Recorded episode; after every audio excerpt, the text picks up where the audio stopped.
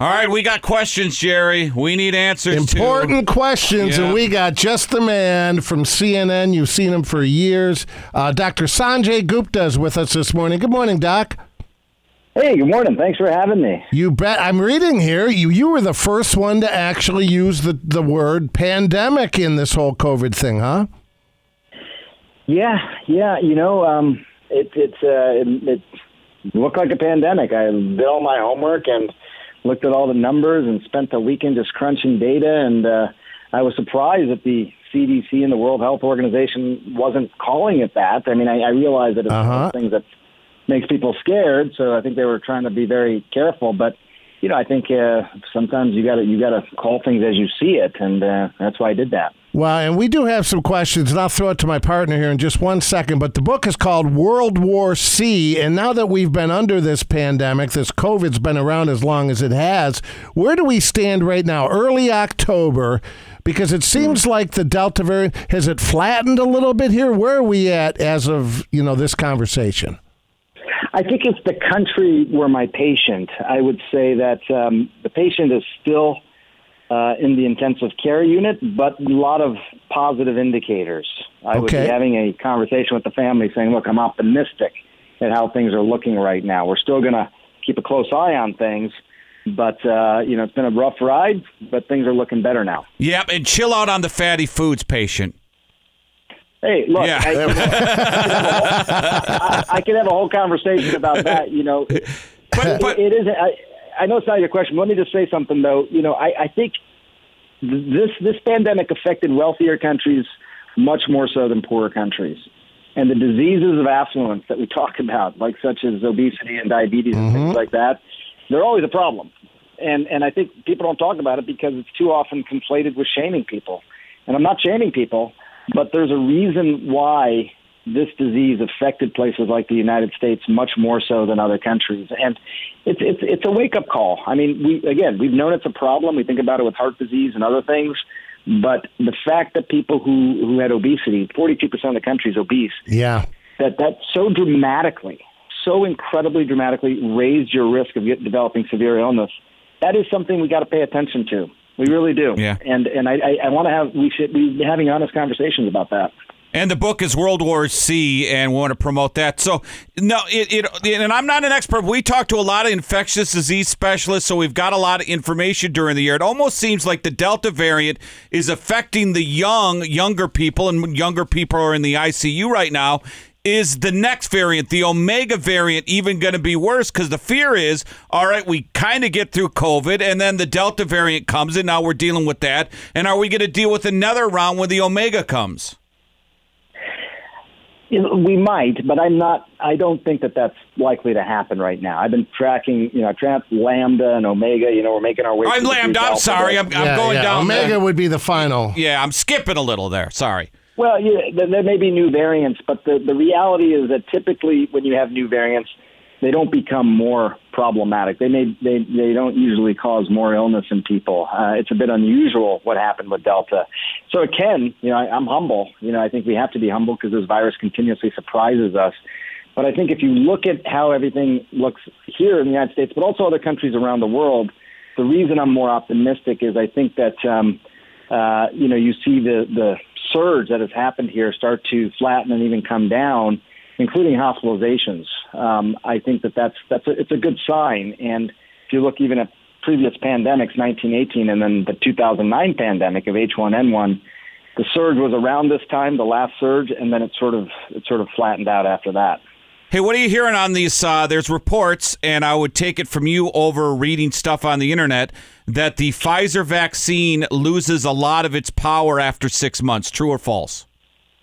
It does seem to not protect as well against milder illness. That appears to be the case. So more people developing breakthrough infections, you know, when they're getting 6-7 months out. The protection against people getting severely ill, though, stays pretty good. It's over 90% throughout, you know, one's immunization after they get the vaccine. So, you know, I think that the way I piece it together is that a breakthrough infection, I mean, I'm 51, I don't want one, don't get me wrong, but it's not nearly as big a deal to me as it is to my parents who are in their late 70s and deal with, you know, chronic disease of some sorts. And I don't want them to get that because that sort of illness for them would be really significant. So I think they should probably get a booster shot, which they've done now. But I think that's why you're hearing so much about boosters. And hopefully, you know, once you get the booster for them, that they're going to have long-lasting protection. I don't think this is going to be something like flu where you're getting a yearly shot. Flu virus mutates a lot, mutates constantly. The coronavirus, it does mutate, as we know. We have these variants, but not nearly as much. And you find that even with the vaccines, they're using the same vaccines they've used since the start. They're not making it specific to Delta variant or something like that, and they still work well. And you're in Atlanta. Is it more prevalent? It would only make sense, forgive if this seems simple, but the more people, the highly populated areas, I've noticed on Zillow and other real estate websites that there's a migration to these rural, least populated areas, and with people able to work from home, is that, am I indeed safer by moving somewhere where there's fewer people?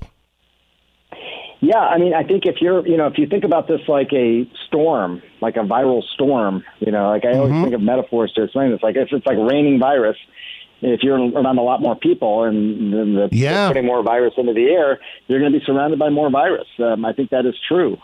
So when you have more distancing and less virus in the air, then I think that makes a big difference. But I think it's also really possible with what we know now to not have to uproot your life and still be very well protected. Yeah, because some people are really, really afraid right now. You know, we see this, you know, and I write about this a bit in the book as well. Even after previous cataclysmic events, even like the 1918 pandemic, people fled the cities for a while. They did because they were worried. And then they came back. And you know what followed the 1918, 1919 flu pandemic? What followed was the Roaring '20s, where there was this earnest return to normalcy. So I don't know for certain what happens here. And I think, you know, technology has changed a lot of things. You know, people not having to be in person for all these meetings. I think we may see less big conferences or big gatherings in the middle of respiratory season, like, you know, the winter. We may see less of that going forward. You may see people wearing masks during respiratory pathogen season going forward in the future. They do that in a lot of countries around the world. But I do think, just based on history here, that even if people have left cities, I think that they do come back. It happened after 1918. It happened after 9/11. People left for a while, but they come back. Yeah, you see him on CNN. Dr. Sanjay Gupta is with us, and he's got the new book, World War C. So help me with this one. I had two teenagers that they couldn't wait to get vaccinated because the schools told them, if you get vaccinated, we're getting rid of the masks. And we see here in Central Ohio, the masks are back for school students.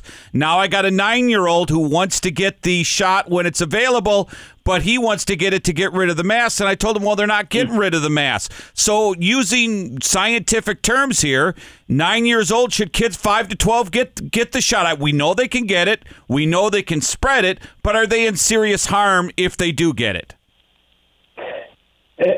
Well, it's if they get the disease, you're saying. If they get the disease, the likelihood of them getting very sick is much, much lower than adults. There's no question. So should they get the shot then? Yeah, so I think this really raises the question of why are they doing it then? Why would they get it? I think part of it is that if you're serious as a country or as a world of bringing the pandemic under control, and that means having bringing transmission in 99% of the country right now in the United States is high. There's just a lot of virus spreading around. Ultimately, when that transmission comes down, and you can even put a number on it, like, you know, we're over 100,000 cases per day. If we get down below 10,000 cases per day, you can basically say, hey, look, you can put the umbrellas away. It's not raining anymore.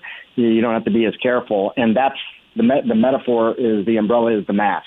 At that point, you can say that you don't need to wear masks in public places anymore. So there are a few places in the country where viral transmission is really low, and they're not recommended to wear masks. They don't have to wear masks when they go into public places. Most of the country is not in that position, but they will get there. And how do we get there? If more people actually are vaccinated and the virus runs out of places to go, it eventually starts to wither down. Probably never goes away completely. And even the flu virus that circulates today is a descendant of the 1918 flu virus. but it gets to the point where it's really not consequential anymore. I think that's the real key. Gotcha. Well, the book, World War C, we look forward to it. Thanks for your time. Thank you, Doc. It. Anytime. Thanks for having me, guys. Bye-bye.